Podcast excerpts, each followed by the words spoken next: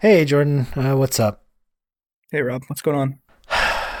I'm just, I'm kind of steamed, man. Yeah, you sound upset. What's going on? Yeah, um, I don't know, just fucking Joe Manchin again. You know, this guy, he just keeps on.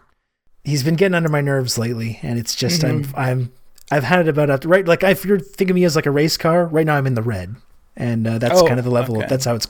That's the level of seriousness that we're that we're operating under right now with this. Is this about like the kind of like means testing the the checks? Means to, sorry. Oh well, I mean, you've heard he wants he, he's like not going to support the COVID relief bill unless it's like more targeted and basically just means testing it to make make sure like fewer people get it. Basically, No, I mean that you don't want not- you don't want oh. rich people getting twelve hundred dollars, right? I think he's actually correct oh, so about that. Because you know you have the Oh. six hundred plus the twelve hundred is the two thousand, and then you don't want to get you don't let's not get crazy with getting those out to you know like really wealthy people that make that make sixty grand a year. yeah, yeah, yeah. Um, so, oh, this is about like the minimum wage increase. Like he that he's not supporting the minimum wage increase, or No, no. I mean, we raise the minimum wage. What's a, a Big Mac's going to cost 10, 15 bucks, something like that? I think that's a. Uh-huh. I don't know. I, don't, I'm, I actually agree with him on that. Yeah. oh, so filibuster? Like he, he that he won't nuke the filibuster, or what? Is that it? Well, you got to have the norms, though, right? I think you know if you're trying to be the Democratic Party, you want to help people, but you have to respect the different norms that are in there. Um, no, no, that's actually that's What's- I agreed with him about that as well. This is about his vote with uh, the Neera Tanden thing. He's holding up. Joe Manchin's Oh. holding up Neera Tanden's uh, possible position, possible appointment as OMB director, and uh, because of her posts.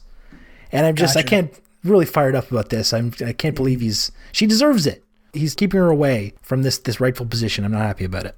Um. Well, yeah, I think that's um, that's very unfortunate, and, and it's a it's a blow to posters everywhere. I think if we want uh, people in government who reflect our best values, we need somebody in there who's willing to go toe to toe with uh, DSA members with 15 followers in the middle of the night, and I think we need we need people like that who are just completely willing to Yeah. stay logged on 24 seven. Yeah, there's there's definitely listen, representation is important. You know this, I know this. Yep. And this was a huge uh, outreach to the online brain poison community. And Neera was that for a- for a lot of us, I think. She was that person. Uh, we saw a bit of ourselves in her, and uh, that's why it's a little bit upsetting that, that she's now being kept out of this position. Well, uh, I hear you. I'm with you. What I think we can do is I've got a I've got uh, a 3 p.m. with Jennifer Rubin. I'll loop her in, and I think us three can sit Thank down you. the Manchin and have a, a talk with them. Okay, th- I knew I would feel better as soon as I talked to you about this. Thank you. That's great.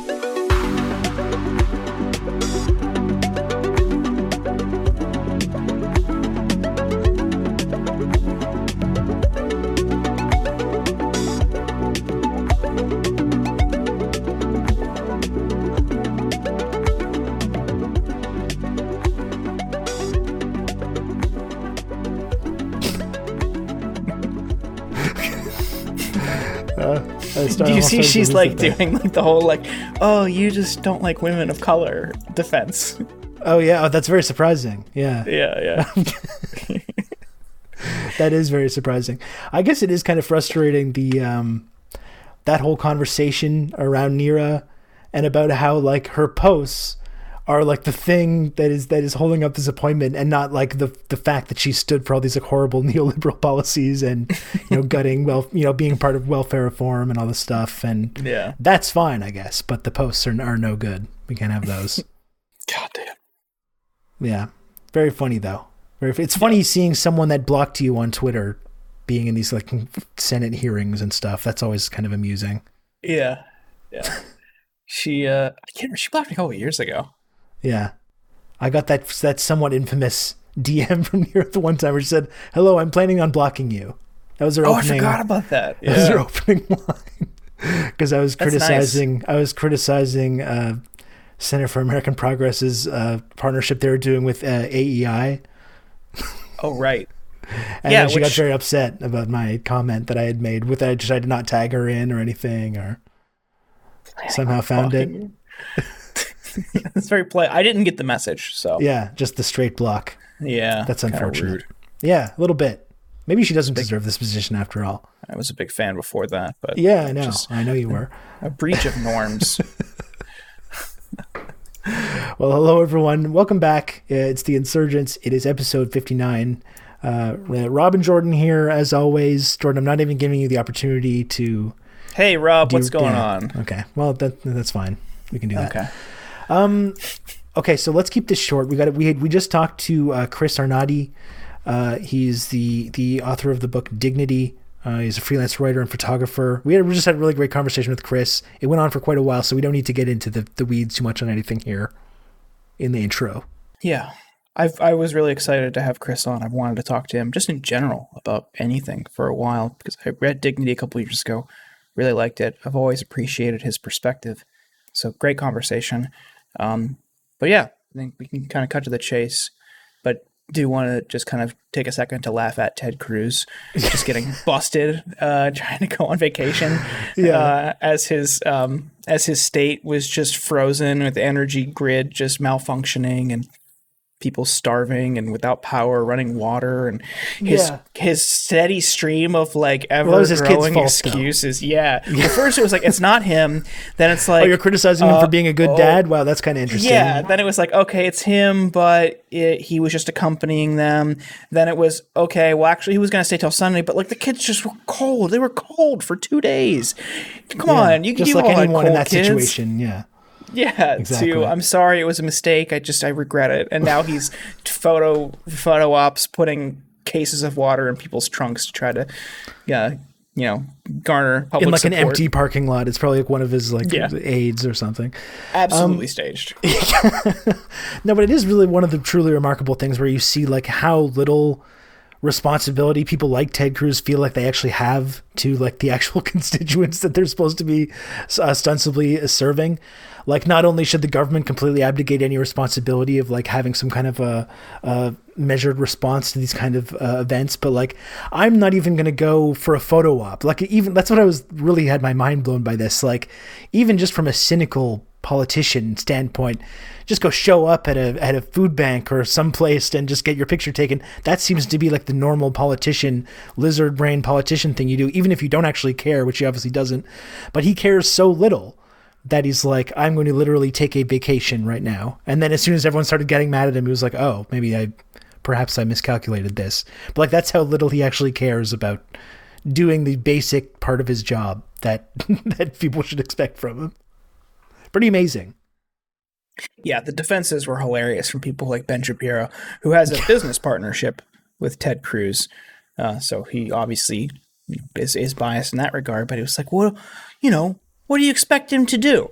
And then on the, immediately on the heels of that, um, Democratic politicians from all over the country raise like millions of dollars and volunteer at food banks and give out supplies to people. and then Ted Cruz sees that he's like, "Oh, okay, uh, here's some water." Just throws it in Yeah. a trunk. Like, I'm doing that too. Texas strong. And just, it's just like, yeah. What do you mean? What can you do? Like, you are wealthy.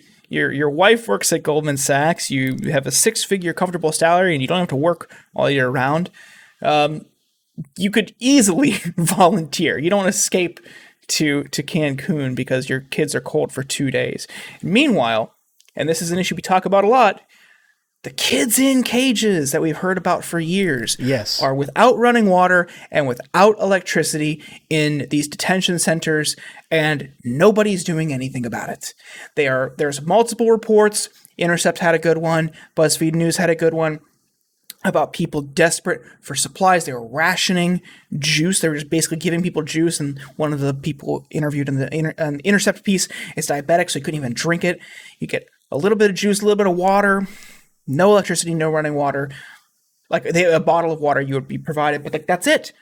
And and kids were getting sick in these facilities, and the the grotesque and cruel immigration policies uh, at the border are again on display, and just liberals are just largely turning a blind eye to it because it's their guy. Oh, the, the responses have all been like, "Well, what do you want to do? He can't solve the problem in a month, dude. Fucking Well, you see, it's identical to the excuses that conservatives make about someone like Ted Cruz, right? Well, what? He's only the president. Like, what do you expect him to do? them. right, exactly. Like it's it's literally it's just two sides of that same kind of like sick partisanship coin where it's Yeah. your brain's been totally taken over as part of your identity, the political party you belong to, and you're willing to make excuses for these immensely powerful people who are not doing the things that they promised to actually like help people that are that are in need. Yeah. Yep. I mean, and you have Biden, um, who has now completely reneged on his prom. He he made a campaign promise to not have any deportations. I believe in the first 100 days, which he's now completely reneged on. I think ICE was just deporting people anyway, uh, regardless of this this like meager command that he had put out there to to try and stop these deportations but now he's completely gone back on that and those have all resumed thousands of people are being are being deported including to places like Haiti that are that are like completely uh, destabilized right now um, mm-hmm. and again it's another thing that liberals are just bending over backwards to make excuses for and it's just it's it's incredibly sick. The fact that, yep. as we've talked about many times, these folks are more than happy to use the issue of immigration or use the kids in cages as a sort of political cudgel for anyone who doesn't just go along with whatever the Democratic Party wants to do. Uh, and then we'll just immediately uh, make excuses when these people get thrown under the bus and get, get used as like political fodder and have their lives upended and ruined uh, because of these exact same policies. Uh, it really sucks. Uh, it really, yeah. it's really, it's really shitty and it, it reflects this kind of the, the this democratic uh, mainstream and establishment that people like Bernie talked to talked about, but was widely decried because these these groups you don't really see you don't really see this from an outside perspective, but like he's right. A lot of these groups have ties across the democratic world, and that's what he was referring to. But even though they are issue organizations, they still are effectively, you know, extensions of the Democratic Party apparatus. Um, and and when he he spoke to that in in campaigns he was attacked. Like oh that's not fair. Don't don't attack xyz group. Well now immigration groups are largely turning a blind eye to this but only groups like united we dream uh, are actually mobilizing around this issue. So props to united we dream who has a tracker for how many people have been deported to kind of actually talk about this and, and amplify this. They've done demonstrations, and you know, this is a young upstart organization that's it's only a few years old, but but huge uh, critical support to United We Dream for actually talking about this, not turning a blind eye to it because it's a Democrat doing it. Yeah. Um, we're going to get into this more, I think, uh, uh as we obviously move further into the Joe Biden administration. Uh, but I think it's important to uh, to bring on Chris Arnade now. I think one of the things that we, we talk about, we've talked about this like endlessly over the last couple of years, um, both with regards to the the Trump campaign and also the Bernie campaign and, and everything that's happened, which is like what what do the working class of the United States want? And um, you know, everyone has kind of different interpretations for what that's supposed to mean and what that means your priorities are supposed to be.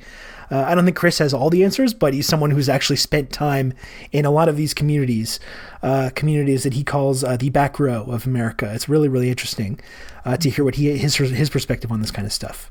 Right? Yeah. Great conversation. Yeah. So let's bring Chris Arnade on. He's going to be joining the show um, right after this.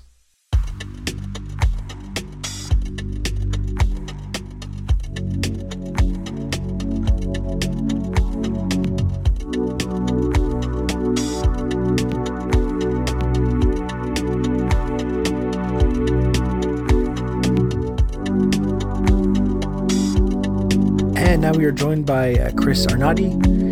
He is a freelance writer and photographer. Uh, he's the author of the book Dignity. Uh, Chris, how's it going? Well, thanks for coming on the on the program. I'm happy to talk you, to you. Thank you for having me. Are you? Listen, we got a whole lot of heavy stuff to get into, Chris. Mm-hmm. Um, are you doing any kind of interesting gaming lately, though? That's usually how we start off these. Uh, are you a gamer? Yeah, I am a gamer, and I'm, I'm playing. Uh, okay. I play oh, World, World of Warships Legends. Do you know that? It's a MOBA. Um, no. The yeah, is, the boat one, right? Yeah, it's a boat one, um, and I I'm really into it. Um, in fact, they have. I just finished a game when you were called, and uh, they have a um, they have a a new I guess it's a 20 day challenge that I'm. I can tell you, I'm now um, on the leaderboard. I'm 2,339. I moved up 40 places today. Okay, Very nice. So, so, you take this, you, you, take it seriously. This is great. Um, yeah, I mean, I, am a big, I'm a big time gamer, and I, okay. I think, um, um, you know, um, PS PS4. I don't have a PS5, just PS4. Hey, it's it all counts. That's awesome. It's great. Yeah. Very excited. Uh, Chris, thank you for joining us. Um, I read your book Dignity, I think a couple of years ago now, and I've always appreciated your your looks at uh, areas in America that are forgotten. And you have visited my hometown, Youngstown, um, and you have written about it, and you understand how and why people there kind of feel left behind. Um, and we're seeing that play out more and more uh, in our political debates and in the responses or lack thereof to different crises uh, in this country. And one area where that is, um, you know, prevalent right now is the coronavirus relief plan. Um, but beyond that, in, in, kind of a broad stroke, if people are unfamiliar with your book or your work or your focus, um, could you give people kind of a, a sense of uh, what you write about, what you think about, um, you know, this this backseat uh, America, and you you use this. Um, I'm to describe it, but you use you kind of like use a, a phrase like uh, if you want to understand America, uh, go to McDonald's. Now, what is that? What do you mean by that? Right. Um, yeah. So I spent uh, roughly ten years going to places people told me people tell you not to go, um, and and doing it um, kind of uh, for the entire ten years. Um, and so I, I, put I started in the South Bronx, um, spending time with um, with homeless addicts, heroin addicts. Um, I spent basically three and three three to four years with them, documenting their their life um, but becoming friends with them as well. Um, this was from like 2011 to 2015, um, where you know I, I um, you can I started started doing photography of the of, of these people photographs, um, but then I, I, switched into writing as well, where I basically documented their lives.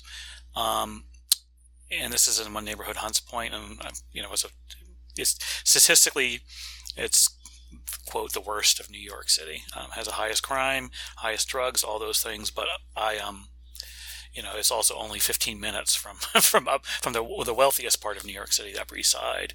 So part of what I was writing about was just this absurd division of wealth that you have, you know, in, in New York City, one of the most liberal um, cities in the United States. That you know, you only go 15 miles away, and there, there's there's these pockets of poverty that are that are pretty bad. Um, and then I ended up, quote, taking my project on the road and I ended up driving all over the U.S. about 300, I think, I think in total like 400,000 miles on my car going all over the United States to places where people, again, would don't really tell you to go visit. Um, and I went to places, you know, I'd spend a week, two weeks, three weeks there. Um, and getting to know the place and just writing talking to people and writing writing about them and writing their stories and putting their stories together all that was put together in the book dignity where i talked about what i thought was the largest division in the united states was was basically education. Um, and so i use the schoolroom analogy of you know people like me who have success i had been a successful banker prior to this so i was a wall street bond trader. Um, so i um you know, I call that the front row. I also have a PhD, so I'm kind of this, you know, highly educated person, and that that that those people you can think of as a lot of the blue check marks on Twitter, that are kind of you know, people with lots of credentials who, who run around the world trying to trying to build their resume, versus what I call the back row, which is pretty much everybody else who just you could call them normies, people who just want to get by with their lives, man. Mm-hmm. Um, yeah. You know, and um, so I started writing about that division and how I thought that was a biggest division. And one of the things that kind of my, my project was entirely about wasn't political at the time. It was entirely about addiction and poverty.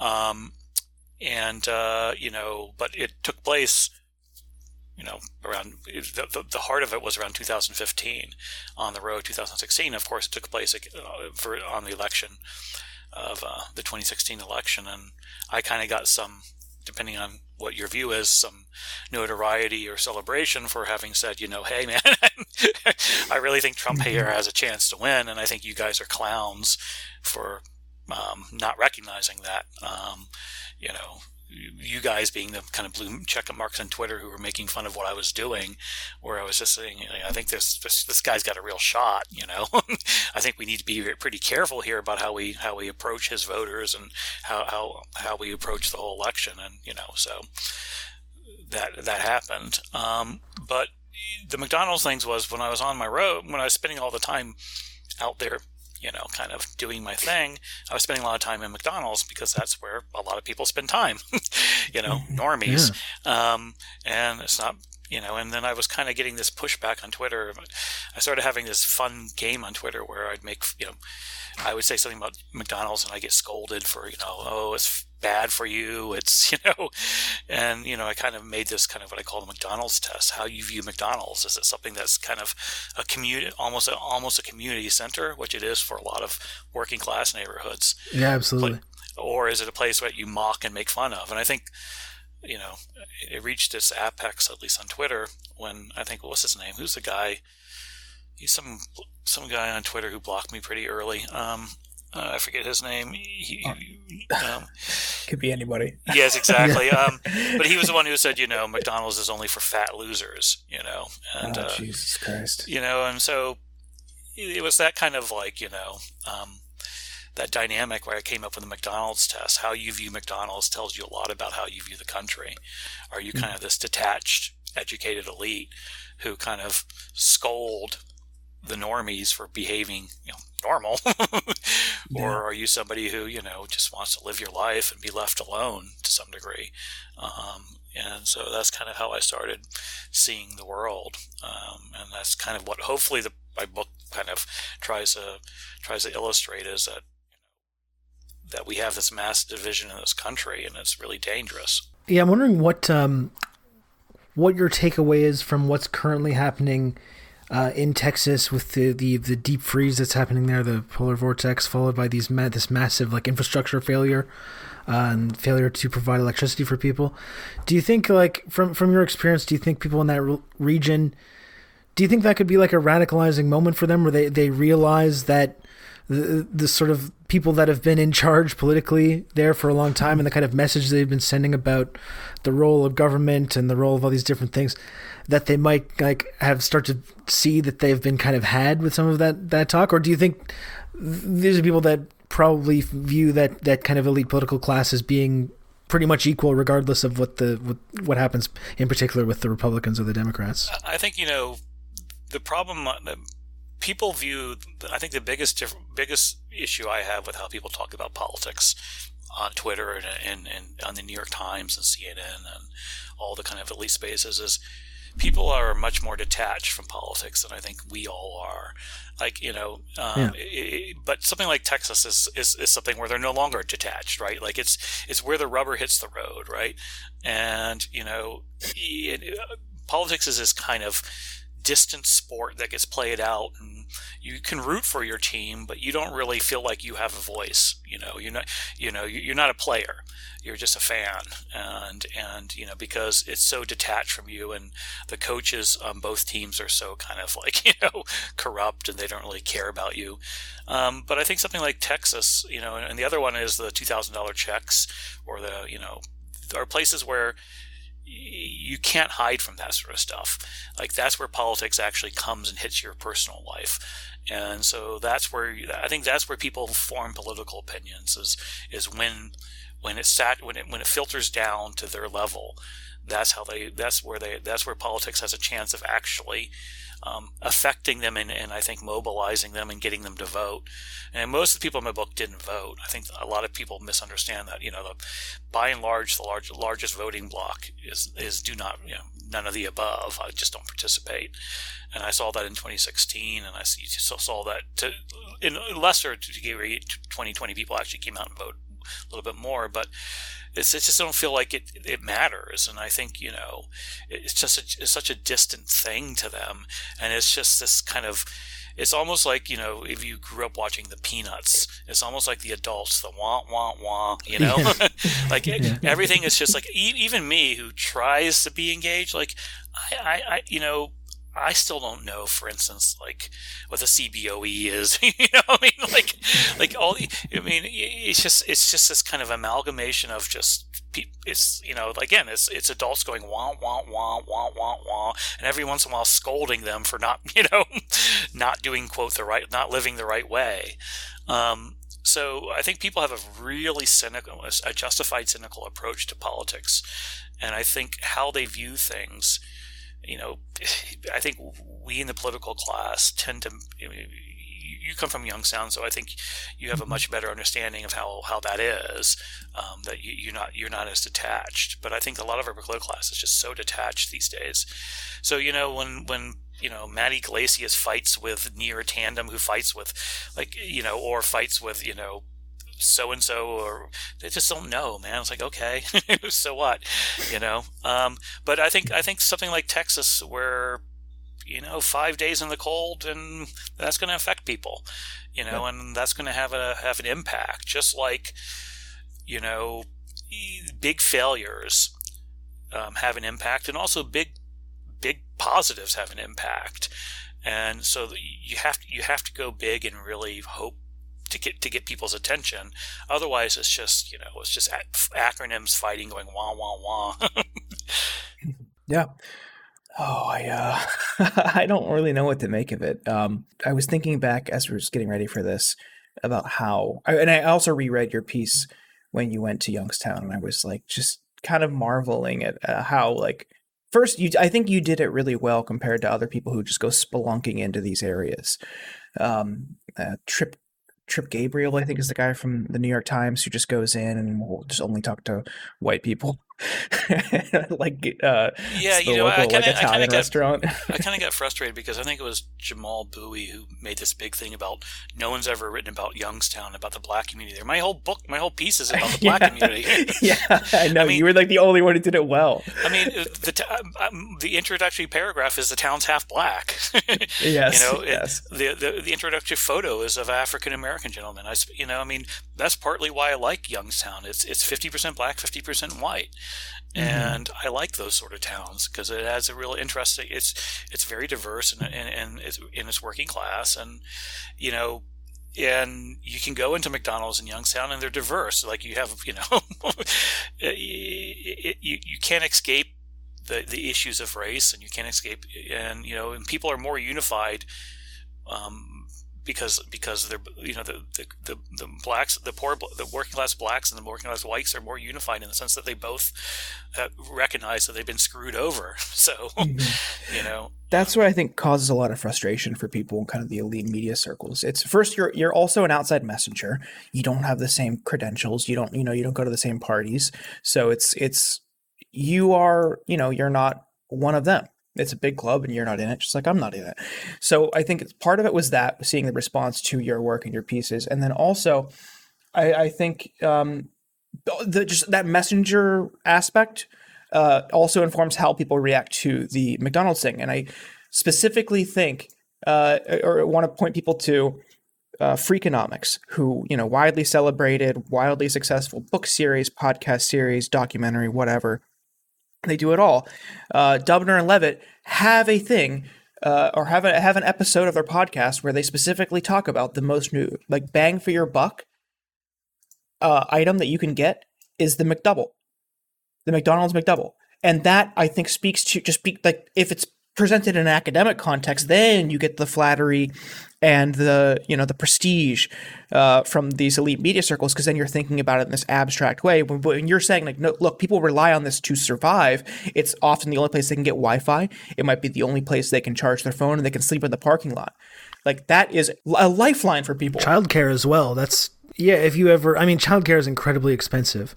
And if you ever go and if you have kids and you go hang out at McDonald's, you'll see that there's families that spend time there specifically for that reason because it's the place you can get a, a, cheap meal. Your kid can run around and interact with other kids and play. Um, that's like invaluable. And I think people take for granted um, the fact that, that that outlet is there for people. Yeah, I mean, it, I mean, they, they, it serves so many purposes. Also, it's a community center. It's where you, people can go and meet each other and talk.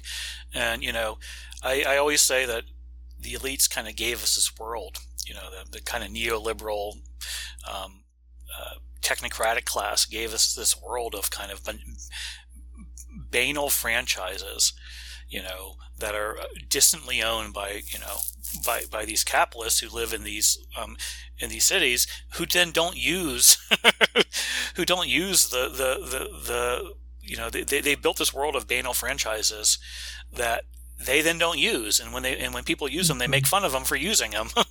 Yep. you know it's just just like but but there's a lot going on in these franchises. There's a lot more kind of community than they recognize and there's a lot more you know um, a lot more and unfortunately it's the only thing a lot of these towns have. I mean i look i, I wish you know there were a lot more of kind of independently run stores, and I'm kind of a localist in that sense. But that's not what we have right now, um, and you know, and what, what, what people are going to use what they have, and they're going to make the best of it.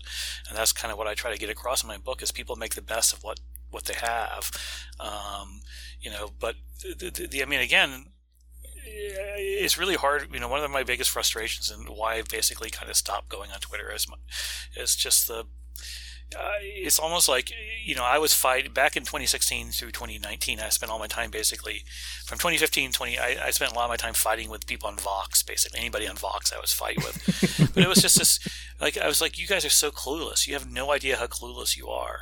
Like mm-hmm. you don't know anything about the people you claim to advocate for. You know, you have no clue. You don't even know the language they speak. You know, you're you're you your your career path and your friendships and all that like you know especially like people like you know these kind of these wealthy well educated white liberals who are like you know posturing on on racial issues. Is like you don't know the only African Americans you know and the only Hispanics you know are people who went to Harvard or Princeton. You know, yeah. you don't know anybody. Like the minute you would go into the minute these people would walk into like you know north side of Chicago, of Milwaukee, they, they would be they would be eaten alive. you know, and yet they're trying to make policy for people and, and then posture about how they're they're working on the behalf of these people. They have no clue who they are. Like you know send like you know Ezra Klein into like a Milwaukee, you know, a, a bar in in Youngstown, like it'd be mm-hmm. painful to watch, you know. Yeah. And, uh, speaking of, I, so I think like you did, you also did a good job capturing kind of just how you, you spoke to people in, in one of your Guardian pieces when you went to Youngstown. Um, there was a woman who said like, yeah, I think my coworkers are are, are, voting for Trump. And yeah, I think he's a racist, but like I don't think that makes them bad people. And I think that oh, there's a lot of coastal liberals that would just kind of recoil at that because you know they're surrounded by people who didn't vote for Trump. But it fucking makes sense. That's an area that was decimated by NAFTA. It was an area that has time after time dealt with like shift, uh, shift eliminations or layoffs or closures. Like just I just remember driving through, growing up and just seeing boarded up building and just thinking that was like how the world looked. And then when I came to DC, it's like oh oh no, there's stores everywhere. Interesting. Yeah, I mean, I mean she, the thing was, she, you know, she was a Sanders voter. She and she was actually, I think, she had worked in one of the steel mills, and she is, um, you know, she was a labor organizer, and she's like, "Look, I got to rely on these people. These are people. These are my mm-hmm. neighbors. Mm-hmm. These are people I've worked with all my life. You know, like, yeah. Like you know, I may not like the way they vote, and I'll, I'll work my my my ass off to get them to vote. You know, the way I want them to vote, but you know, I, I got to live with these people, you know? Yeah. And, you know, I understand a lot of their frustrations and I happen to think they're wrong on, on their solution, but I got to, you know, I, you know, and, and, one of the things that struck me when I was in Youngstown in particular, and it's true of, and I saw it all over is, you know, a lot of the, a lot of the, you know, Clinton, Trump won because two things in 2016 because two things happened. Um, the working class whites shifted towards Trump just enough did. And also, the working class blacks didn't vote. yeah. They stayed home. Yeah. And I met a lot of those people in Youngstown. You know, I remember one guy in particular. I think he's in the the article, um, who was like, you know, he's like, you know, what what is you know we had we had we I think the phrase he used I, will try to I don't remember exactly but it was basically along the lines of I think it was very blunt he said we had our president he was talking about Obama and he says, "You know what? Nothing's changed." oh yeah. He said, "Look, you know, my whole my road is still filled with potholes. You know, and his house was one of there was maybe 20 houses on that block.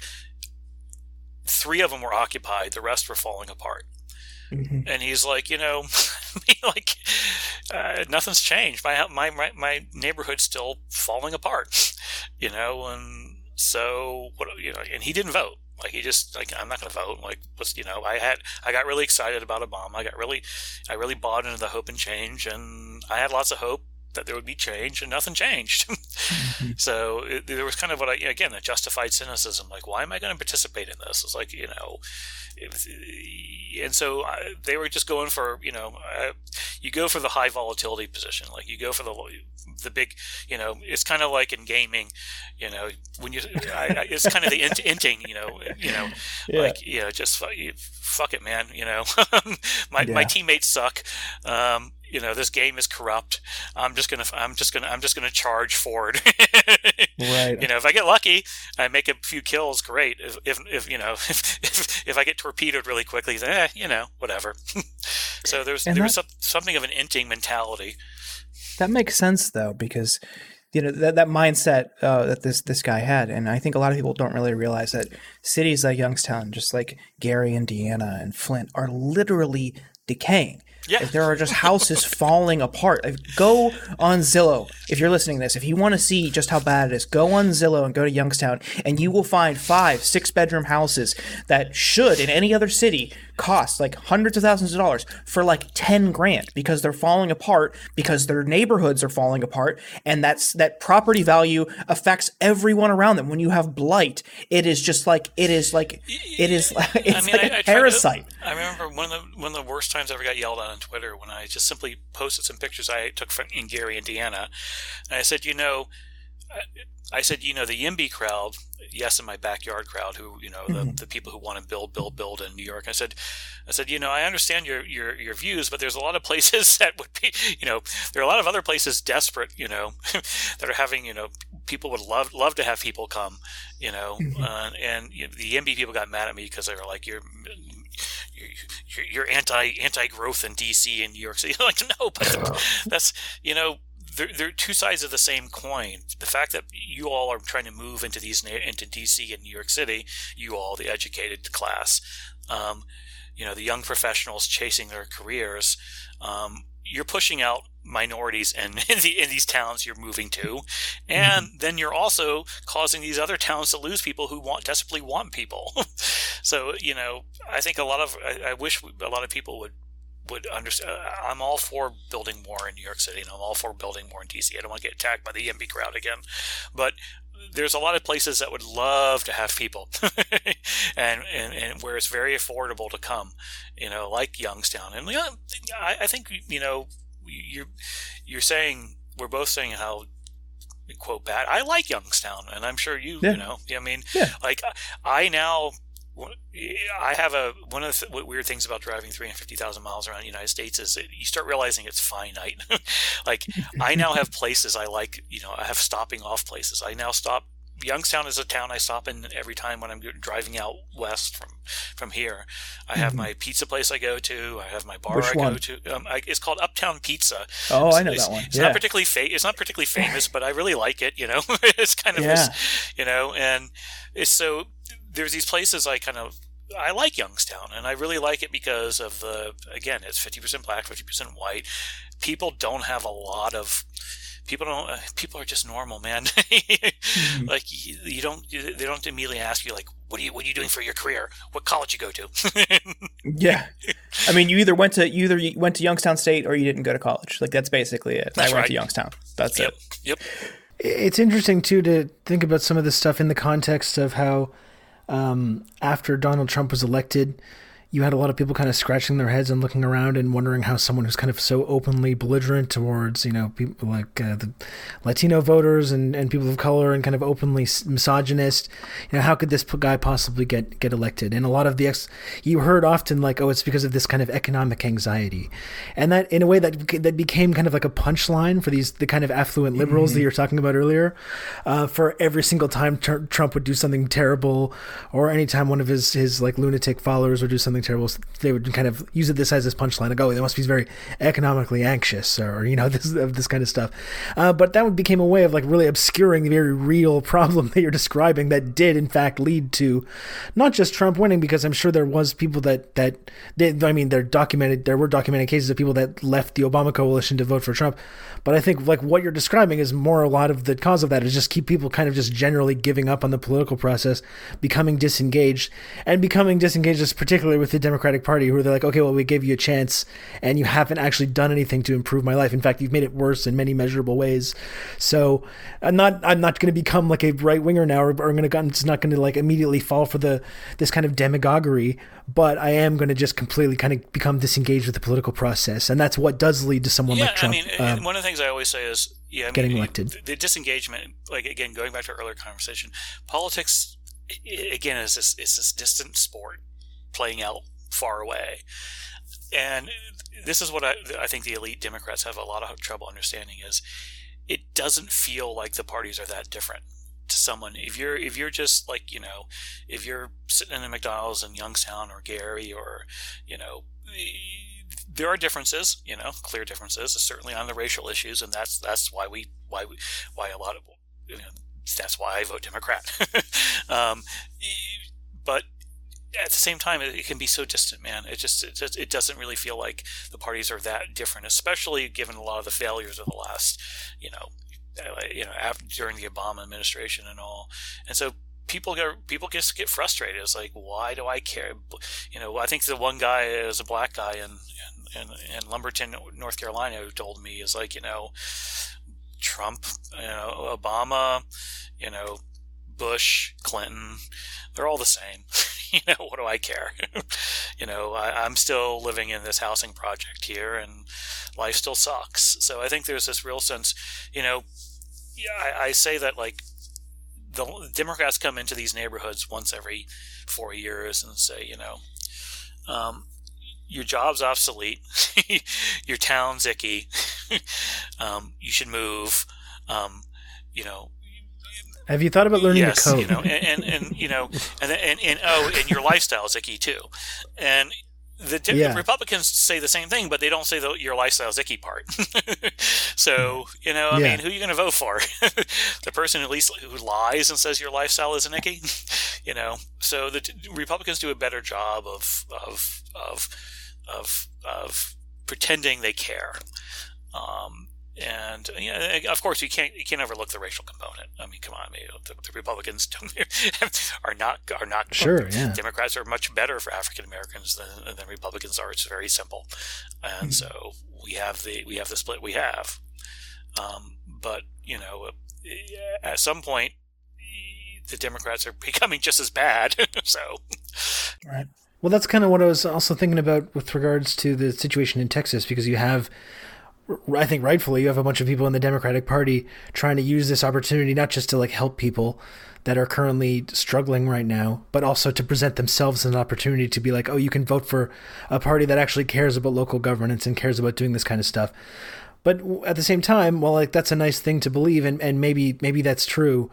You can also look at places like New York or like California and the way they're completely managed by Democrats top to bottom and have completely uh, bungled the whole coronavirus response, or have a lot of similar issues, or or you point to the the racial issues as well. I mean, um, as obvious, I would I wouldn't argue with that either. That the Democratic Party is better on these issues, but you also see a lot of the same problems with the police and with racial violence in cities that are controlled top to bottom yeah, by the I mean, Democratic you know, Party too. You know, the Milwaukee is probably the most segregated city in the United States, and it, you know, it's it it had a Demo- it had a socialist mayor for a while. it's like you know, so you know, the the the the, the left has its own problems when it manages its cities. You know, Philadelphia, um, New York. You know, a lot of these places, Cleveland, a lot of the city, um, New York and Boston are some of the most quote. You know, Washington D.C. itself. You know, one of the things that fascinates me is when I used to have to go to I used to go to D.C. to give talks.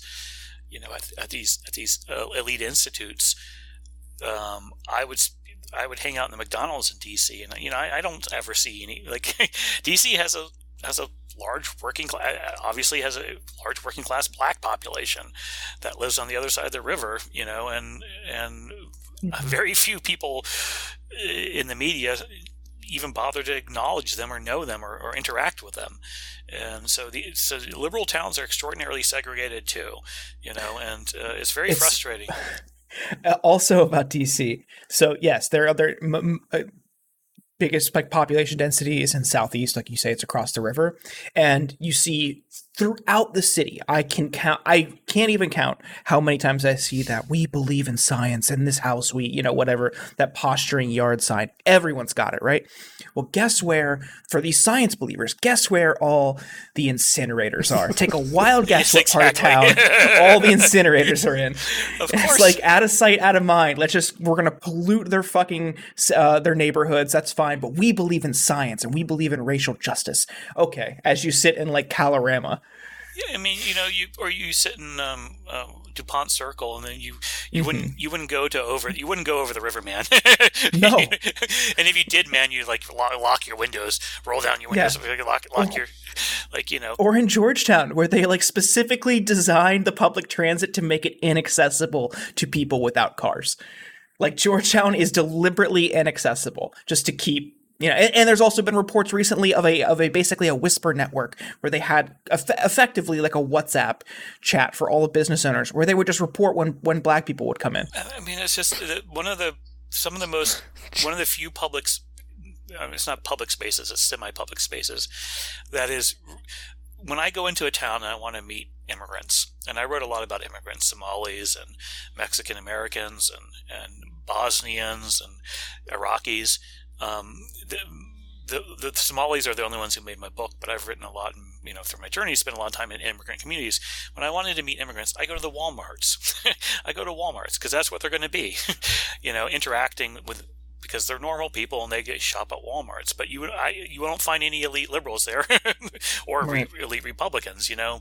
So this this the actual spaces that the working class uh, spend time in, like McDonald's and WalMarts, are pretty pretty integrated, you know. And so, like the person who is with the Black Lives Matter, you know, in in Georgetown. Um, you know, and I believe science bumper sticker and all that would be scared to go into a Walmart, you know, and or or hang into the Somali community. You know, it's just they they're they're to them, diversity is just this token thing that they just think about as a symbolic gesture that they don't actually deal with. Not like, you know, in Youngstown, you have to deal with other races. You know, I mean, you, I mean, sit mm-hmm. down fifty percent black, fifty percent. I mean, you got to, you, yeah. you know, you you got to interact, and sometimes the interactions aren't cool. You know, people get people get, don't get along all the time, and so it's, it's it's a much more visceral understanding of differences in race and how it plays out, than instead of this just kind of idealistic tokenization, like oh, you know, it's almost like the way the elites treat diversity is you know it really feels demeaning. It's almost like they collect they, they collect minorities like people collect pokemon. Like oh look at me. Mm-hmm. i've now hired blank blank blank blank. Oh look what we've added to our newsroom. It's like you don't see these people as people. You see them as as as things to collect to, to, to make yourself feel right. better about yourself you it's know? very yeah it's very tokenizing. Like this like you know diversity in all aspects is great and it is it is a step in the right direction but it's I not absolutely completely agree with that I'm, yeah it's, but it's not enough you know like it's just like having a, a, a, a, ceo or a board member and like one position filled by by one person of color or, or, or black person on on a board is not going to help a, a large community of people in Youngstown. That doesn't matter when you have the same corporate policies and corporate influence and neoliberal policies. Um, it doesn't make a difference. It's very hollow. And when people like and liberals love to applaud like diversity and entertainment, like okay, that's nice, that's great. I love love seeing on-screen representation. That does matter, but it's not enough, and it's not going to address the systemic injustice around the country. And I think that's where people kind of just lose focus. They yeah, love I mean, they I, love the entertainment components and consumption, but when it comes to actual policy, they just check out. Yeah, I mean, well, what if we raise awareness though? we can raise lots of awareness of it, and that's that's really that's as far as yeah, it needs I mean, to go. It's, it's you know it's the old joke of what was it about the um, diversity at the drone factory? you know, I mean, yeah. like okay, yeah. but I mean, it's just like, but the, uh, that's my frustration is like you know, look, I'm not I'm not claiming the back I'm not claiming the back row normies aren't racist. what I'm yeah. saying is the the racism plays out in a much more open, visceral, blunt way, whereas the racism of the elites is just as bad and and more damning, but it's also done politely. Like you know, again, you know, I I'll, i I remember the it's in my book, I think. Um, you know, the guy he's a it was a it was in a bar in Youngstown, not Youngstown. It was a bar in in Parma, Parma, oh, Parma, oh, Cleveland, oh, outside which of Cleveland, is, yeah, which is just basically Youngstown. Um, it's, it's a white part of Youngstown, and um, so when I was in Cleveland, I spent I spent I divided my time between three neighborhoods. One was um, a Mexican American neighborhood. The other was a white neighborhood, and the other Parma was a white neighborhood, and then the black neighborhood down in the projects. Um, the Althwaite, I can't pronounce it, Althwaite houses, which is in central Cleveland. So I spent my time ping ponging me through these three working class neighborhoods of each one different, um, different racial makeup. And you know, I remember being in the bar in the, um, in the, um, being in the bar in, um, in Parma um, and it was actually during Trump's acceptance, acceptance speech for the convention. It was during the convention, and uh, you know, to use inappropriate term, I remember some guys coming in. Some guys came into the bar and started yelling, "Yo, Polacks for Trump!"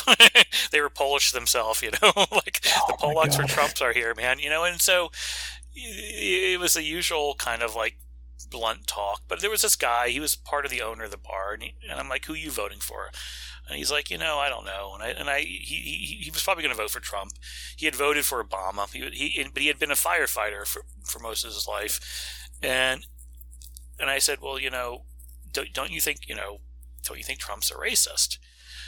And he goes, you know, and then I asked him about Parma. I was like, it's all white here.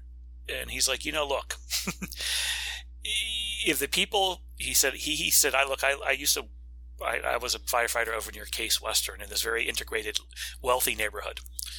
He says, if the blacks who came moved here were the people were the blacks that are in that neighborhood. I forget the name of the neighborhood, which is you know heart surgeons and and doctors. He goes, I would love to have them here, but who they're settling here is Section Eight housing, and they're settling people out of out of out of you know.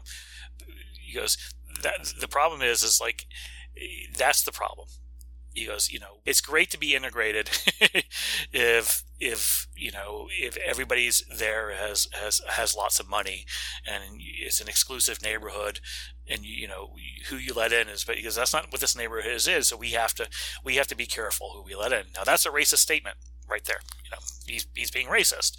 But what he, the point he's trying to make is is look eh, they'd remove themselves from this issue they don't have to deal with a crime. They don't have to deal with this. They, you have to have like two hundred thousand through four hundred thousand dollars to even enter this neighborhood, and so they don't have to deal with the issues we have to deal with, and that you know that's a problem. You know these people, the wealthy, have removed themselves from the racial issue by basically living in effectively gated communities. Like I, I lived in Brooklyn Heights um, in New York City, which is, um, and I it was always funny to watch. Um, they they stopped. They stopped. They finally built it, but for 20 years they stopped a park being built down um, near, near us, the neighborhood association, and the meetings were very blunt. They didn't want the wrong people walking through their neighborhood. The wrong people were the kids from the projects, the black kids from the projects. they did everything to keep out the working class blacks from their neighborhood.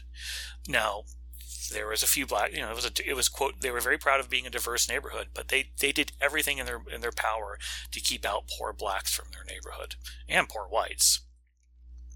You know, yeah. so it's, it's, it's a very, it's a different form of racism. Yeah. It's, it's, that's, I mean, this is the structural racism. This yep. is the, them just, you know, putting these, these issues out of sight, out of mind, then, you know, throwing money at it and applauding their their efforts and planting that yard sign in their front in their front yard. It's yeah, great. I mean, Everything's taken care of. I mean, it's also how they treat how they view immigration, right? Which is mm-hmm. they're all for it because you know, for them, what it means is. Um, you know, I so I'll say I'm all for immigration. I, I come I happen to be Catholic, and I I also um, for for I'm I'm all for immigration on very moral reasons. But in any case, the, the, the, elites are, you know, are like they, they love immigrants because you know, hey man, it's more more interesting food in our neighborhood, you know, right. like, but in Youngstown, or you know, Youngstown's a bad example. It's more like um, some of the towns I were I, I was in, um, um, in you know, in um, Kansas, where you know the the immigrants are coming in for meat packing reasons. Yeah. Um, it's completely changing their town, right? Like it went from being 100% white to to 60% white which you know in, in a matter of five years. And that you know in, in, a, in, an environment where the town was already suffering economic problems. So they're going to see immigration much different than somebody in brooklyn heights who's like oh did you try the new bosnian restaurant? It's really good. Yeah because i wanted to bring this up as well because a couple i guess this must have been a year or two ago um, tucker carlson appeared on uh, Glenn Greenwald's podcast Intercepted, and uh, their their relationship has obviously been a, a, subject of a lot of sort of discussion online, and um, that's one reason I was curious to hear what they talked about in this conversation. So I so I listened to it, and I mean, what Carlson said during that interview, like you can kind of understand how people come to these attitudes. He's he's describing this oh, kind of urban decay was it Sorry? the Roma conversation? Oh, I don't. I believe he was talking about a neighborhood in Minnesota at the time. I don't remember the specifics of it, but I think that the general idea that, like, what what you've been describing throughout a lot of this conversation already is this kind of decay that's come to a lot of Middle America, right? Um, the loss of jobs, the deindustrialization, and all these economic problems. And at the same time, in many of these communities, there has been large influxes of immigrants. And what Carlson conveniently leaves out when he talks about this and why working, he's kind of talking about why working class people resent immigrants and why they want more controls on immigration. What he conveniently leaves out of that is the role that like the, the elites and the ruling class of America have played in creating those exact set of economic circumstances and the fact that it's not the, it's not the fault of the immigrants whatsoever that these economic certain circumstances are happening. Um, he of course neglected to mention that, but I think what I took away from it though is that you can really see how it is easy for people, I think, in that situation to develop these like resentments towards uh, these these new communities that are moving into their their uh, cities, and you can see how it becomes easy for a demagogue like Donald Trump or like Tucker Carlson to like use use immigration as a scapegoat to talk about the very real like economic problems that people in these areas yeah, are experiencing. Yeah, I mean, the best example for me, the most most kind of the best illustration of this was um, in Lewiston, Maine. Lewiston, Maine was um, uh, was in from 19, in 1990 100% white. I think maybe there was one black couple there.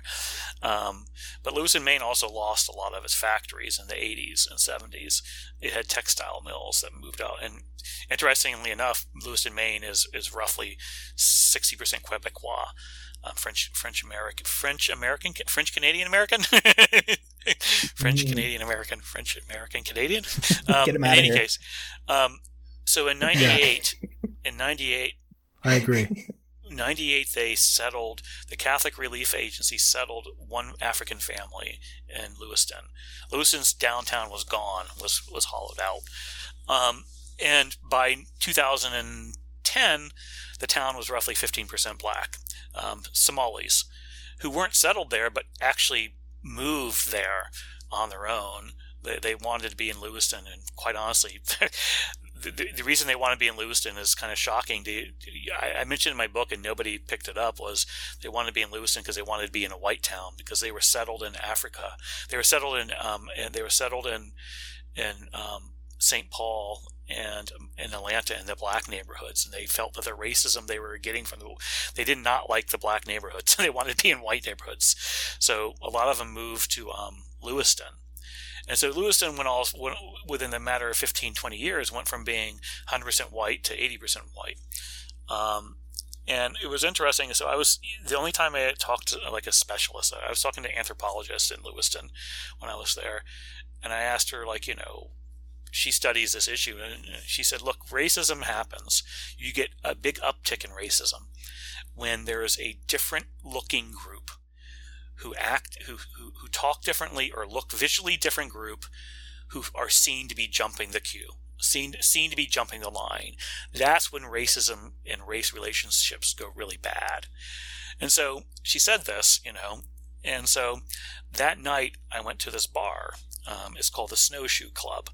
It's um, it's a place that used to was started off as a club for people who used to snowshoe race, but it's a members only club. You have to be a member to go there. Um, I joined. It cost, it cost me a dollar to join, so I joined the membership, uh, five dollars to join. But it's it's a mostly white bar in a black neighborhood. Um, it's been there since the 1920s, and there's this guy. This guy was there, and he um, he was drinking with me. We were sharing cigarettes and talking, and he went on this racist rant against the Somalis. Um, um, nasty, a nasty rant. And um, what was interesting is the the bartenders, all everybody there was white. The bartenders and a bunch of the guys stopped him and basically said, "Dude, man, these these are not bad people." They're, they're the ones who actually said to him, like, you know, "Dude, you got to stop this." but this guy was he he was in he was really poor. He was having a he had a rough life. He was hobbled, and in his mind, he was saying, you know, he's like one of the things he started yelling to me about or arguing or discussing with me. He said, "Look, he gets food. He goes. He goes. He, his line to get food. He goes to a place. He he's in and out of camp. He's in and out of homes. He's in Section Eight housing. Sometimes he lives in a tent near the river. He, I mean, he's having a rough life. Um, but he was saying that on Thursday he, he goes to pick up you know free food. He said, "Look, my line is now three times as long as it used to be." he said, "There's all these quote dirty Somalis ahead of me," unquote. Um, he goes, and look, I, I, I fought, I fought in this country. I fought for this country. I injured myself in, you know, Vietnam. I don't know if that's true or not, but that's what he said. And he goes, and I, and I, and I have to stand in line behind these people who just came here four years ago. Came here. So, you know, that was his perspective and he, he said exactly what she had said he would and he literally he literally saw his line being twice as long as it used to be and he was going to blame these people for it. He was going to blame all his problems on on these Somalis. Um, and again, one of the things I would like to note is that a lot of the other guys there came to came to the defense of the Somalis, so it didn't get out of hand. But it was it was him visually, like he in his mind, like you know what I fought for own my country, uh, and now I have to wait in line behind these people. That's how he saw it. Yeah, and like now, obviously you're not you know absolving him of, of no, the no. racism in that statement. But like like this is this is the pro- like the problem is clearly like an insufficient distribution of resources.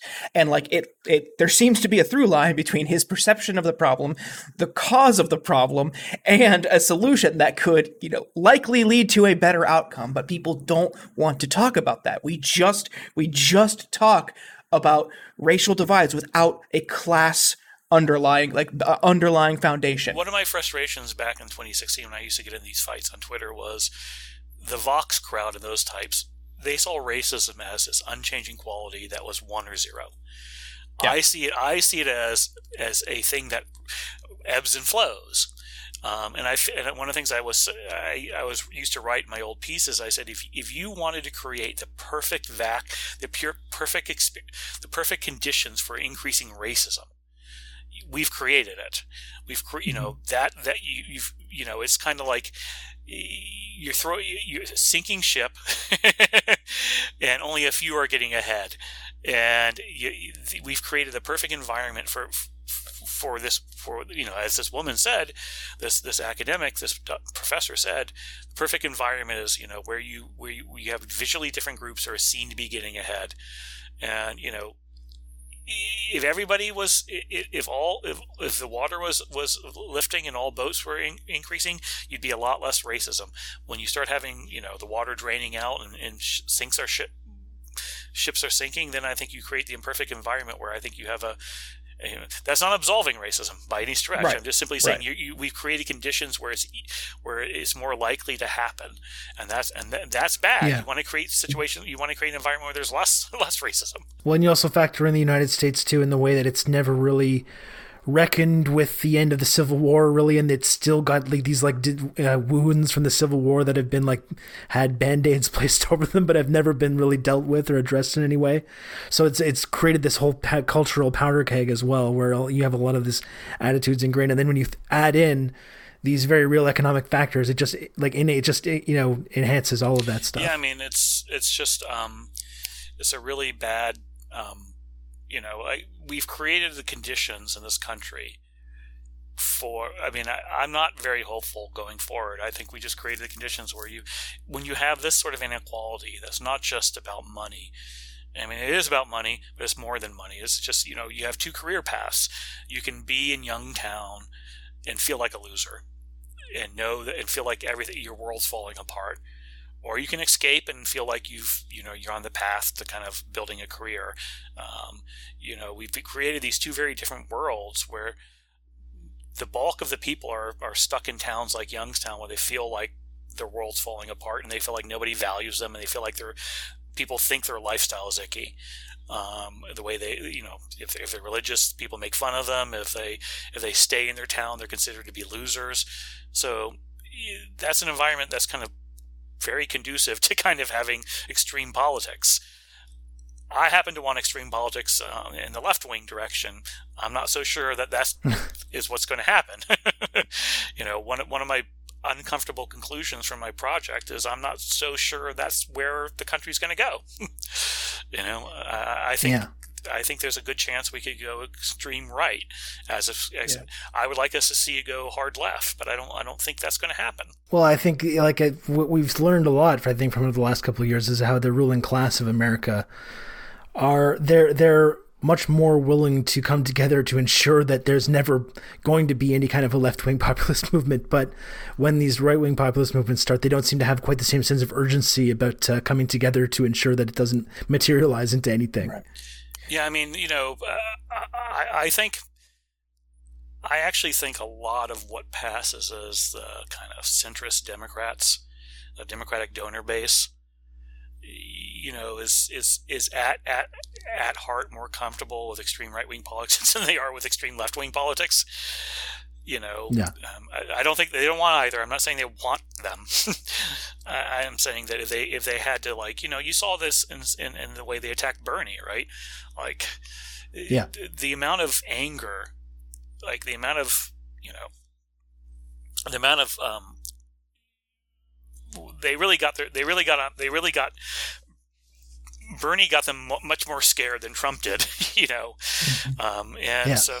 Well, this is a pattern that we've seen play out time and time again throughout history as well. Like you look into the history of fascist movements in Germany or in Italy, uh, both in each of those cases, it was very, very kind of similar, where um, the the sort of elite liberal class um, allowed a right wing movement to uh, to build and to grow into like the dominant sort of culture because they were fearful of, uh, a, a, similar movement happening on the left. Uh, it's happened many many times throughout history, and it, I think you're right that it does seem to be happening currently in America as yeah, well. Yeah, I mean, you know, I think you know, there's you know the failure of Bernie to, to you know Bernie had his chance. I mean, it really this is it's really just. Uh, I, am really of the belief that 2016 he would have won in 2016.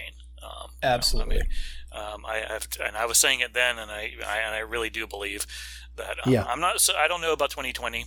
Um, I, I, think it would have been um, a different. I think it would have been a little bit um, harder for him to have won in 2020. But I think in 2016, you know, and the, and the fact that he he didn't win the fact that the Democrats basically, you know, why Obama cleared a path for Hillary to the degree he did is still something as I don't quite understand. Um, you know why the Democrats cleared her path, the path for her. She was so so such a bad candidate. Um, you know, but um, and, the, and the, the, amount of stops they pulled out to stop him, both 2016 and 2020, is really depressing. you know, it's almost like they're willing in the the next Trump. Yeah, I mean to tie this whole conversation together, I mean an example of how flawed uh, she was in, in, in areas that are traditionally democratic. I mean, young so Youngstown, an area that voted for you know has been voted Democrats back to Nixon, overwhelming support for uh, Obama. You know, just reliably blue area, barely went to Clinton, but like in those so both of those how they treated those areas trump goes in and says it speaks specifically to job loss it says all the jobs are coming back that obviously did not happen but he went there and made the campaign promise. Hillary goes there, goes to a bar downtown with like a leather jacket, barely sips a Guinness in this like clear photo op, and it's like they're trying to do the whole like, oh, she's cool, right? And it was just like it felt. Did, I mean, that was the really bar I went Did to. she really do that? Yes, that was Oh, the bar I went to in college all the time. It was called uh, O'Donnell's, Oh, and that- spent like countless ti weekends there. And I'm just like seeing that picture. It's like, oh no, no, no, no, she doesn't belong. woman there. of the people, what are you Anybody who has been to that bar knows she does not fit there, and she's wearing a leather jacket. So it's like, okay, no, this is so That- that- obviously fucking staged. That's r slash cringe on Reddit, man. right, right. Um, yeah. I mean, But then it ends up going Trump in 2020. Like for the first time since Nixon, the whole county went red. That doesn't happen. that's just jaw dropping. Yes. um, how how much do you win it by? I'm curious. Um, several percent. Wow, yeah, that's not surprising. I mean, yeah, man, Hillary in Youngstown just doesn't work, man. No. like it's like you know, and, uh, but if you don't know Youngstown, you, you how do you do how do you describe Hillary why Hillary doesn't work in Youngstown? It just it just doesn't work, man. like she's yeah. just she's just not comfortable. She wasn't comfortable in the. I mean, she Bill was comfortable around people, man. He just knew how Mm-hmm. to like. He, he, you would have to drag him out of the bar. We had that charisma. Yep. Like she Yeah. didn't want to be in that bar. Yeah. I mean, you'd have to drag Bill out of the bar at three. Closing time, man. Get out of here. Which is also kind of like interesting that Biden didn't win. I think this reflects uh, a, bigger shift in Dem messaging overall. Well, in 20, uh, 2012, they sent Biden there a lot to stump for Obama because Obama was steeped in that elitist Did, did he Uh, go there? Did he go to Youngstown?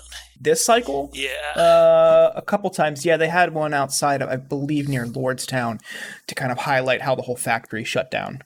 Um, mean, so he, sh- the, he should have Lordstown done. was a huge. It's also hard to draw draw lessons from this campaign because it was a little bit different because of the yeah, pandemic as yeah. well. But they did they did a car rally there, and they did a a bunch of train tours through Ohio. But they really hammered GM closing. So if if people are unfamiliar, Lordstown was a huge GM plant outside of Youngstown, thousands of jobs. Most people had some sort of tangential uh, connection to it through friends and family, which also gives you friends and family discounts. Um, so it was a, it was a huge lifeline for people to even get a car, and they made the Chevy Cobalt after years of making uh, the Cruze and the uh, the Cavalier. I know it it, was as like a, the- I know it as a Cruze plant. That's what I know it as. Yeah, it was the Cavalier plant when I was a kid, and then Cruze and Cobalt. I don't know what what the current iter- well, it's nothing now, but it was a huge lifeline for people in the area, and uh, they had eliminated a, a shift, and then shortly after Trump was elected, eliminated another one before ultimately closing it and outsourcing all the jobs. So Biden really hit that, but still, it wasn't enough. They still they still went for they still yeah, went Trump. I, I think. I mean, I Ohio is now a red state for sure. I, I just I, I don't see it coming back. Um, Florida, I, Florida, my home state of Florida is now a red state too. So I think the Democrats are going to have to rely on um, what they did this time, which is managing to to pick up Georgia and, and trying to swing North Carolina and you know going with the kind of the the professional class um, suburban over the working class because they're you know one of the things that I predicted that unfortunately came true this election is that uh, Latinos um, are, are moving towards Republicans. And I think that's going to happen more and more. Um, so you know I think If only there was a guy that was running in the Democratic primary that was really trying to bring him into his political coalition. Well, too bad. I guess we'll never have to worry about that. I mean, you know, I, I think, you know, I think the, the Latino community is obviously much more diverse than the word Latino. Um, you know, there's Mexican Americans, there's Central Americans, there's Cubans, there's, um, you know, there's uh, Venezuelans. So, but it is a pretty diverse group. But I, I, I really think that Democrats are in danger if they're if they don't change their politics of um, of losing Mexican Americans in particular um, to to Republicans. Well, and this is something I talked to this about. I talked about this um, with my friend Ramon Lo- Villalobos uh, a few weeks ago. Who's a he's a comic book artist uh, who talks about this stuff a lot. And um, what he told me was kind of interesting too, because I think when we think about like uh, immigration issues and, and what what Democrats should be offering Latino voters, um, what he told me was interesting, which is that like not a lot of these communities like immigration isn't their number one priority. Their number one priority is like, do I have health care? Do I have a job? Do can I go yeah, to school? That's, that's, that's exactly right. Yeah. I mean, they're, they're, I mean, that's that's the problem with Democrats is they treat they treat them as Yeah. cartoon characters when in fact they're just they're they're much more nuanced people. Like you know, like he, uh, I'll I'll never forget. I probably the town in America I spent the most time in on my project was El Paso. I absolutely love El Paso. It's my favorite town in America.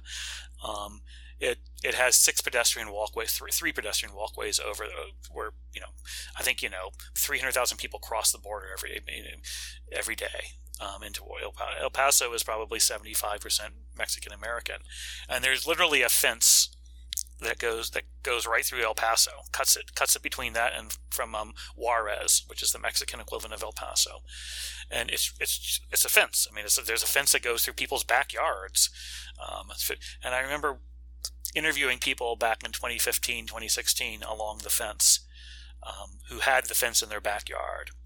Um, and not surprisingly, everybody there was Mexican Americans, and some of them had been immigra- had immigrated, um, you know, um, six years ago, become American citizens only six years ago, and all of them loved the fence, and all of them wanted to.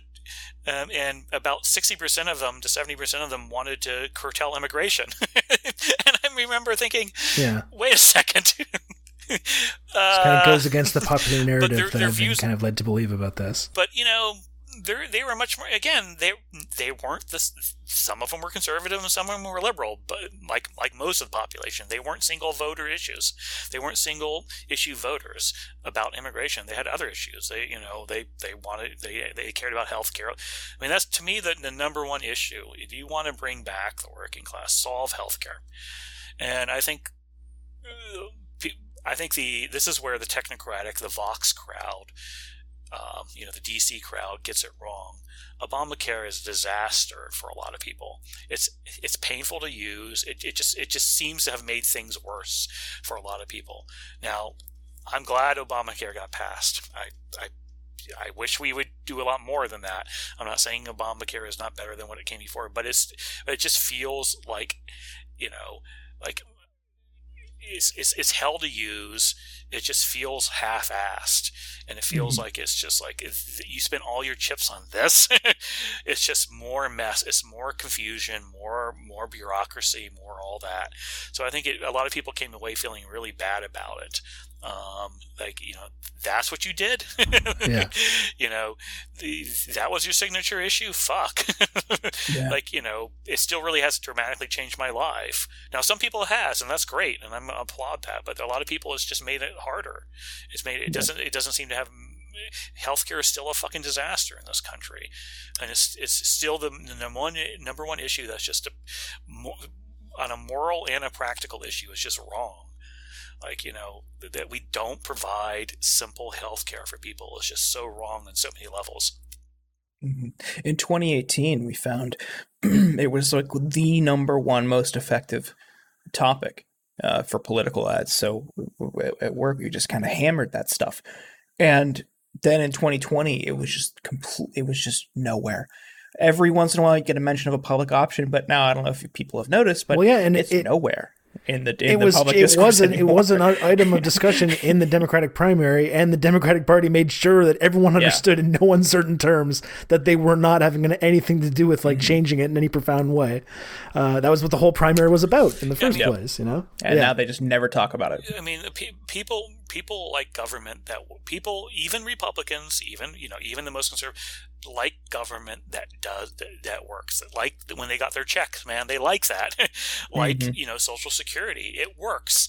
It's simple and it works. People like effective government. Obamacare was not effective government. because it was a conservative policy. That's that's the whole problem with liberals trying to reach out to conservatives by passing conservative policies because they think that makes it bipartisan. But then lo and behold, it, it's this market-based bullshit that doesn't actually help people or doesn't work, and it's extremely unpopular. Which is, you know, that's that's the logic there, though. Just give people just give people simple Yeah. policy man give that, that affects their life so that it cha- and it changes it in a positive way then then then people like government people don't like government because their understanding of government is like you know tangles of paperwork and bureaucracy and means testing and this and that nobody likes that man yeah.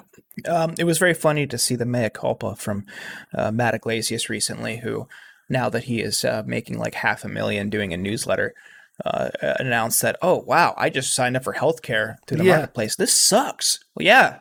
So we've been Yeah. trying to tell you. you, your pals years. were all talking about It's how terrible. great the the website is, and you go and you fix the Yeah. little slider with the competition will drive yeah, pr- the incomes down. you put in your Ah. income, and you get all the different options. It's like this Yeah. sounds horrible. Very cool. Again, Bells as someone that does not ever have to think about this stuff, plans. I'm just like, how does like I like it just boggles my mind that this is like what they've convinced themselves that like this is winning politics to people. It's just like it's mind blowing to me. As a head of a family of four who um, who has to sign up regularly for healthcare, it's just hell, man. It's just it, my wife must spend, you know, and it, she handles it because I she because I throw things. Um, but she probably spends like two weeks of her, of her of the year just dealing with healthcare, trying to trying to changing plans. Set it's just it's just absolute hell, man. and we're and we're well off, so it's it's you know, um, even though we sign up for the through the exchange. Um, Yeah. Well, that's the. I, I don't, we shouldn't get too into the weeds on this because we've been talking for an hour and seven minutes already. But I think that's the interesting thing, again, from my perspective, that I always notice when Democrats talk about, uh, you know, oh, Bernie wants to have universal health care, but, you know, so do I. It's just we want to have to do these, have these different approaches. But when someone like Barack Obama or Joe Biden says we want universal health coverage, they want more people under the private insurance umbrella, like more people forced to purchase private health insurance, which doesn't always even lead to positive health outcomes. Like a lot of the time, these insurance companies are bending over backwards to like help people actually pay their medical bills as little as possible. That's how these companies remain profitable. So the whole idea of like like universal coverage constituting people that are purchasing health insurance from a private health insurance company it's just completely fuck it's complete fucking nonsense to begin with Yeah, I mean, again, people want people will vote for big government if big government provides them actual poli- actual real real things. You know, um, like like like Social Security. That's big government, and people love it because it's it's a simple it's a simple program that provides people goods. Same with you know Medicaid when you get older. It it's simple. It provides people you know tangible tangible results as opposed to paperwork and and just just hell like yeah, yeah the, the- healthcare system we have now is just just it's just embarrassing it's it's just absolutely embarrassing Well, should we leave it yeah i, I suppose so right. yeah. well thank you so Chris, um, yeah, thank you for joining us. So, Pete, where can people find your book and your work? um my books on you know you can go my books out there i order online i guess it's called dignity um I, I'm no longer punditing anymore. I gave up. So Good for you. I stopped. Um, congratulations yeah, it's just I'm actually writing a novel now, which I'm so I'm so fed up with the um the punditing is just so broken. Like it's just uh, I God Yeah. bless both of you. For now they let people like me do it but, now uh, that's a terrible things i've gotten uh, you know, it's I, I just find that I it, it was getting it wasn't making me happy, and I didn't feel like I was getting any getting through to Yeah. anybody. So it's lose lose. So I just play my game. What games do you play? Before we go, what games do you guys play? Uh, I just started playing um, Borderlands 2. I never played a Borderlands game, and I just I just started playing Borderlands 2. I've also been playing uh, Disco Elysium. I'm, I'm a big Fortnite guy. Uh, my buddies and I play like every night. You're still into Oh, you that. know, I didn't I- realize you were still going with that. Dude, I I love it. It's so fun. I'm good at building on the fly Okay. and editing on the fly, so I'm like, it's I It's you fun. know, it's too frenetic for me. It just it makes me Yeah. anxious. yeah, yeah. um, but I, I, I, I'm gonna when I get my PS5, I'm gonna get, I'm gonna get the new Demon Souls game, and that's my goal. Oh, It's- nice. You gave up the punning, punish, uh, the punditry world to like punish yourself in in Demon Souls. Oh yeah, you know, I mean, I, I'm go hardcore, man. If you're gonna if you're gonna go to Yeah, a we game, go it. hardcore. Well, gaming gaming is much more noble than punditry anyway. That's true. so- Yeah, absolutely. yeah. On on that note, I'm gonna get back to my war, World of Warships. All right, guys, thank you so much. Thanks a lot, Chris. We'll talk to you soon. Thank you, Bye-bye. All right, cheers. Thank you for listening to The Insurgents. Please remember to subscribe over at theinsurgents.substack.com. Find the podcast on all your favorite podcast apps And please remember to leave a review on Apple Podcasts. It's very helpful and we appreciate it a lot. But please, again, don't mention Ken Klippenstein in the review. He is banned from the show. It's a lifetime ban, so please do not mention him in the review. And we'll be back later this week with more of the content that you know and love. Goodbye.